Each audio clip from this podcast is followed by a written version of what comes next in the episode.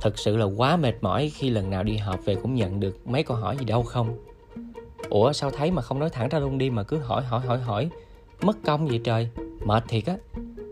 Ừ, nhiều khi tao cảm giác giống như là hỏi cho có hỏi để challenge nhau hơn là để ra vấn đề. Đúng cũng hỏi, sai cũng hỏi, không đúng không sai cũng hỏi. Chỉ giỏi hỏi không giỏi nhau vô làm đi, rồi thấy tùm lum tà la vấn đề, tùm lum tà la khó khăn, chứ ở đó mà ngồi hỏi hoài. Khi chúng ta đến trình bày một vấn đề gì đó với người quản lý của mình, chúng ta sẽ thường hay nhận được một hoặc đôi khi là rất nhiều câu hỏi. Và bạn có thể sẽ cảm thấy rằng làm rất là căng thẳng, mệt mỏi khi phải đối diện với tình huống như thế. Từ đó tạo nên một cảm giác là rất là sợ đi họp với cấp trên. Và bởi vì những cuộc họp đấy mình thấy toàn là căng thẳng và mệt mỏi. Vậy có cách nào để bước ra khỏi cái đấy hay không? Bước ra khỏi vấn đề mệt mỏi chứ không phải là bước ra khỏi công ty nhé. Hôm nay mình chia sẻ với các bạn một vài điều mình ghi nhặt được.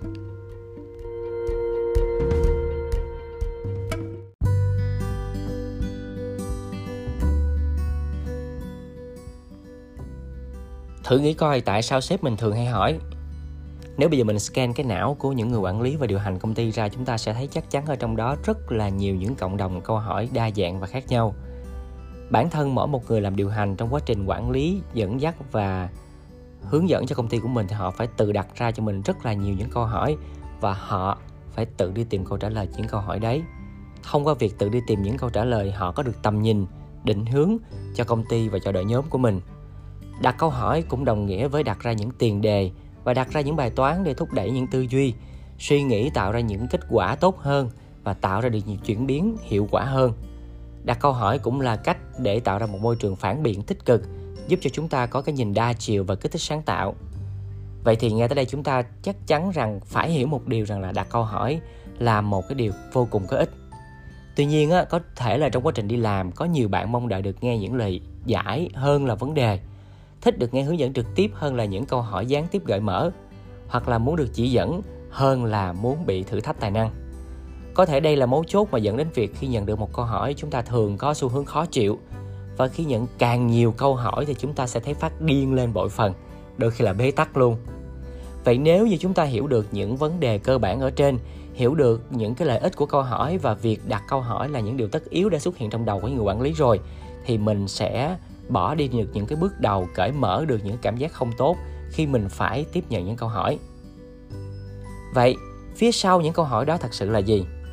Đây, cái điều này mới là cái điều mà mình nghĩ là chúng ta sẽ cần phải tìm hiểu và chúng ta sẽ cần đào sâu để chúng ta quản lý được sếp của mình. Thứ nhất, đơn giản là vì họ không biết nên họ sẽ hỏi. Cái này nghe nhiều khi rất là nhiều bạn cảm thấy khó hiểu. Làm tới chức vụ đó, cấp độ đó rồi mà những vấn đề đơn giản không hiểu à. Bạn ơi, nhiều khi cái điều mà bạn trình bày cho người ta đó là bạn làm nên nó, bạn cảm thấy nó dễ hiểu, nhưng mà khi bạn trình bày chắc gì đã mạch lạc, và chắc gì người ta đã hiểu như bạn, chắc gì người ta đã có đủ kinh nghiệm và trải nghiệm làm cái công việc đó như bạn, cho nên người ta không hiểu, người ta hỏi lại thôi, đó là chuyện rất đương nhiên, đúng không? Thứ hai, một người quản lý và lãnh đạo tốt sẽ là một người biết thông qua câu hỏi để gợi mở, để mở rộng ra cái vấn đề và cung cấp thêm tầm nhìn, cho thêm ý tưởng mà họ tin rằng là cái người đang trình bày ý tưởng đó cần có cơ hội để khám phá và tìm hiểu thêm. Thứ ba, đặt câu hỏi cũng là cách để tạo ra thời gian cho cả hai cùng nghĩ. Cái này là cái hay nè. Bởi vì đôi khi á, thực tế là trong quá trình mình quản lý có những cái vấn đề mà các bạn đem đến cho mình á, mình cũng cần thời gian suy nghĩ.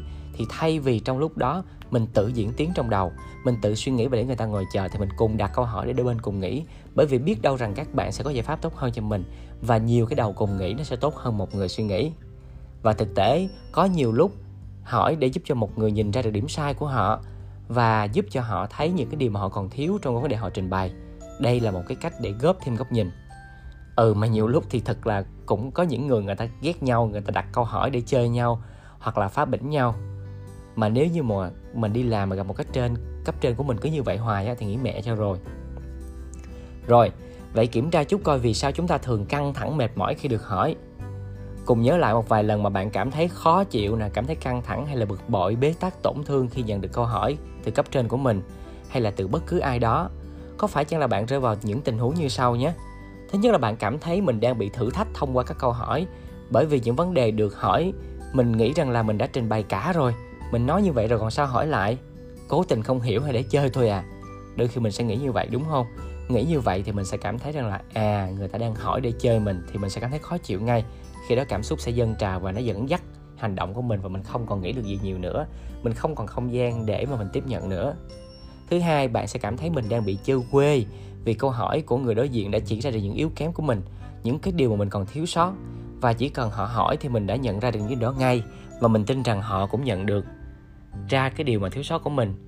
Mình không biết phải trả lời thế nào để giấu cái quê, cái dốt, và đôi khi cảm thấy rất là nhục. Mà khi cảm thấy cái đó thì có nghĩa là mình sẽ co người lại, mình tự bảo vệ mình. Thì khi đó nó sẽ ra cái khoảng cách, nó sẽ xảy ra cái việc là mình sẽ không quản lý tốt câu hỏi và vấn đề cũng như cuộc thảo luận nữa. Tiếp theo, bạn thấy mệt mỏi, bất lực, không có lối ra chuyển câu hỏi.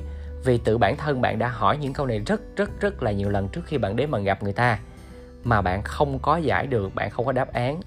Tuy nhiên khi đến gặp thì bạn lại bị hỏi như vậy nữa. Nếu nói không biết thì có thể là mình perform không tốt, mà nếu nói biết không trả lời được thì cũng vậy. Mà càng không biết mà càng bị hỏi dồn thì sẽ càng cảm thấy là mình mệt mỏi vì yếu kém và bế tắc, không có lối ra. Vậy thì từ những điều trên cho thấy là đôi khi điểm xuất phát của người đặt ra câu hỏi nó lại không phải như người tiếp nhận nghĩ. Và đôi khi người đặt ra câu hỏi họ có nhiều mục đích khác nhau, và đúng là họ không có chia sẻ cái mục đích mà họ đặt câu hỏi đó với mình. Bởi vì đó chính là cách mà để họ quản lý cuộc hội thoại, họ quản lý công việc của mình, và họ quản lý cả đối phương trong cái vấn đề thảo luận đó.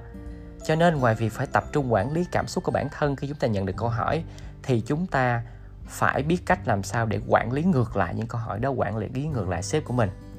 Vậy mình cần làm gì để quản lý câu hỏi đó? Thứ nhất, chúng ta sẽ cần đặt mình ở vị trí người hỏi để hiểu được vấn đề cốt lõi và nền tảng của họ, để chúng ta không cảm thấy bực bội là vì sao chúng ta luôn nhận được câu hỏi, để sẵn sàng rằng là bất cứ khi nào mình gặp người quản lý của mình thì chắc chắn y như rằng mình sẽ nhận được câu hỏi nhiều hơn là câu trả lời và giải pháp. Chúng ta phải luôn lạc quan rằng là thông qua câu hỏi họ đang cố gắng để tìm hiểu thông tin, hoặc là họ đang nỗ lực để chỉ ra những điểm mà mình chưa thấy, hay là họ đang cố giúp mình đặt ra những cái tiền đề mới hơn trong vấn đề mà cả hai thảo luận, hoặc là họ cũng đang bí giống như mình mà thôi. Nếu mình mang cái tâm thế này ở trong đầu á, thì mình sẽ rất là sẵn sàng cái trạng thái tiếp nhận câu hỏi, và khi nhận được câu hỏi thì mình sẽ không cảm thấy là mình bị vô thế bí, hay là mệt mỏi, hay là đang bị người ta thử thách. Điều còn lại chính là cái khả năng giao tiếp của bạn thông qua kỹ năng quản lý câu hỏi. Bạn phải có kỹ năng để nắm bắt được đó là câu hỏi thuộc dạng nào, để bạn có thể đưa ra được sự phản hồi đúng trọng tâm, tránh để cảm xúc đi xa và tránh để cho vấn đề trở nên phức tạp hơn khi bạn trả lời mà nó không đi vào trọng tâm của vấn đề được hỏi. Hay nói khác hơn ở đây chính là sự quản lý kỳ vọng thông qua việc làm rõ những quan tâm mong muốn đằng sau mỗi câu hỏi. Một kỹ thuật mà chúng ta có thể sử dụng đó là làm rõ vấn đề. Thường mọi người sẽ lựa chọn làm rõ vấn đề bằng việc đặt một câu hỏi ngược lại. Mục tiêu của câu hỏi ngược lại này là để thiết lập được vùng không gian chung giữa hai người với nhau. Đó là vùng không gian chứa đựng những vấn đề mà cả hai cùng thảo luận, vùng không gian mà cái vấn đề đó được hiểu như nhau. Kỹ thuật này sẽ được sử dụng trong những tình huống như sau. Thứ nhất, bạn không ý thức rõ được cái câu hỏi mà người ta hỏi bạn là họ mong muốn vấn đề gì. Thứ hai, bạn không hiểu lắm một số từ ngữ mà họ dùng ở trong câu hỏi. Thứ ba, bạn không đồng tình lắm với một số quan điểm được đưa ra ở trong câu hỏi. Ví dụ, bạn nghe câu hỏi và bạn cho rằng có thể người ta đang không nắm bắt đúng cái vấn đề mà bạn đã trình bày, hoặc là họ hiểu sai vấn đề của bạn vừa nói, hay là có thể họ đã không hiểu bạn nói gì, hoặc là họ đang dùng một số từ ngữ mà cho thấy rằng là họ đang có quan điểm khác với bạn. Thì thay vì nhảy bổ vào để debate, để đưa ra những thông tin mà cảm xúc lấn át, thì bạn có thể đặt ra câu hỏi để đưa ra những cái vấn đề mà bạn nghĩ rằng là bạn hoàn toàn có thể hỏi họ là, ví dụ nhé, có phải là họ cần giải thích rõ hơn, hay là ý họ là gì khi họ nói điều đấy, hoặc là có phải rằng họ muốn bạn trình bày vấn đề này lại hay không. Đây là một vài câu hỏi, một vài cách hỏi trong cái việc làm rõ vấn đề. Một kỹ thuật khác để quản lý được câu hỏi đó là bạn có thể chia nhỏ các vấn đề của câu hỏi ra và tuần tự giải quyết. Kỹ thuật này sẽ được áp dụng khi bạn nhận được một câu hỏi và bạn hiểu câu hỏi đó. Tuy nhiên, bạn thấy câu hỏi này có quá nhiều vấn đề không thể trả lời cùng một lúc, hoặc bạn thấy câu hỏi này có những vế mà bạn sẽ không trả lời được, thì bạn sẽ cần chia nhỏ nó ra. Chia nhỏ ra để trả lời những phần mà mình trả lời được, còn những phần mình không trả lời được thì mình sẽ quản lý sau. Vậy thì cái kỹ thuật để quản lý những câu hỏi mà mình không trả lời được là gì? Bạn có thể cho người hỏi biết rằng là bạn đã từng nghĩ về vấn đề này trước khi đến gặp họ. Tuy nhiên vì bạn không có đủ trải nghiệm để bạn có thể đưa ra giải pháp, hoặc bạn không đủ nguồn lực để tìm câu trả lời, hoặc là bạn thiếu thời gian để bạn có thể có được một cái câu trả lời hợp lý, hay một cách hay hơn nữa, bạn sẽ chia sẻ rằng là thực tế bạn đã nghĩ đến cái câu hỏi này và bạn đã có một vài cái giải pháp trong đầu, nhưng bạn hoàn toàn không hài lòng về nó, bạn cũng không chắc nó là giải pháp tốt. Vậy bây giờ bạn có thể trình bày những bạn mong muốn người ta đóng góp cho bạn. Đối với những câu hỏi mà rõ ràng khi nghe người khác hỏi bạn đã cảm thấy cái mùi là người ta muốn moi ra những yếu kém của mình á, thì đây không còn là vấn đề bạn phải handle nội dung của câu hỏi nữa, mà đây là vấn đề mà bạn phải giải quyết cảm xúc cá nhân của mình. Bởi vì rõ ràng khi này bạn sẽ dễ rơi vào cái tình huống là bạn cảm thấy là thôi chết rồi, mình bị bắt bài, thôi chết rồi mình sẽ thật tệ, thôi chết rồi mình nhục quá, thôi chết rồi mình sẽ làm gì đây. Rất là chuyện thôi chết rồi nó sẽ hiện lên và nó đưa bạn vào tình thế là bạn sẽ cần phải bảo vệ chính mình. Có nhiều người bảo vệ bằng cách xù lông, có nhiều người bảo vệ bằng cách lảng tránh, rất là nhiều cách. Tuy nhiên cách mà mình nghĩ tốt nhất á, là các bạn nên tập trung vào đúng vấn đề đó và cho họ biết rằng là đúng, đây là điều các bạn chưa hề nghĩ đến, hoặc đây là thiếu sót của bạn vì bạn chưa có thời gian, hoặc là bạn chưa đủ trải nghiệm như mình nói ở trên. Hãy tránh đi lan man, hãy tránh cái việc mà cố gắng bảo vệ cái danh dự bản thân rồi làm vấn đề đi xa hơn. Và mình hãy nói với họ cho mình thời gian để mình có thể giải quyết và tiến triển vấn đề đó.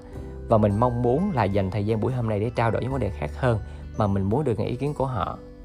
Đó, thật ra là có rất là nhiều những cái cuộc hội thoại mà nó đơn giản là như vậy thôi. Tuy nhiên bởi vì chúng ta mang một cái tâm lý là sợ hãi, chúng ta mang một cái tâm lý là muốn bảo vệ mình, chúng ta mang một cái tâm lý là muốn người khác nghe mình, cho nên là chúng ta đôi khi không biết cách quản lý câu hỏi. Và cũng có nhiều bạn nghĩ rằng là cái gì mà sếp hỏi ra thì có nghĩa là một cái áp lực đặt lên trên mình, chứ không phải là cái sự trao đổi. Vì vậy cho nên trước khi quản lý câu hỏi thì cái vấn đề tâm lý cần được cởi mở trước, và sau đó là những cái kỹ năng để thực hành việc đặt câu hỏi ngược lại, cũng như là chia nhỏ câu hỏi ra, cũng như là cho họ biết những cái tình huống khó khăn của mình khi mình đem vấn đề đến cho họ. Cảm ơn các bạn đã lắng nghe nhé, và chúc mọi người thành công trong việc quản lý sếp của mình.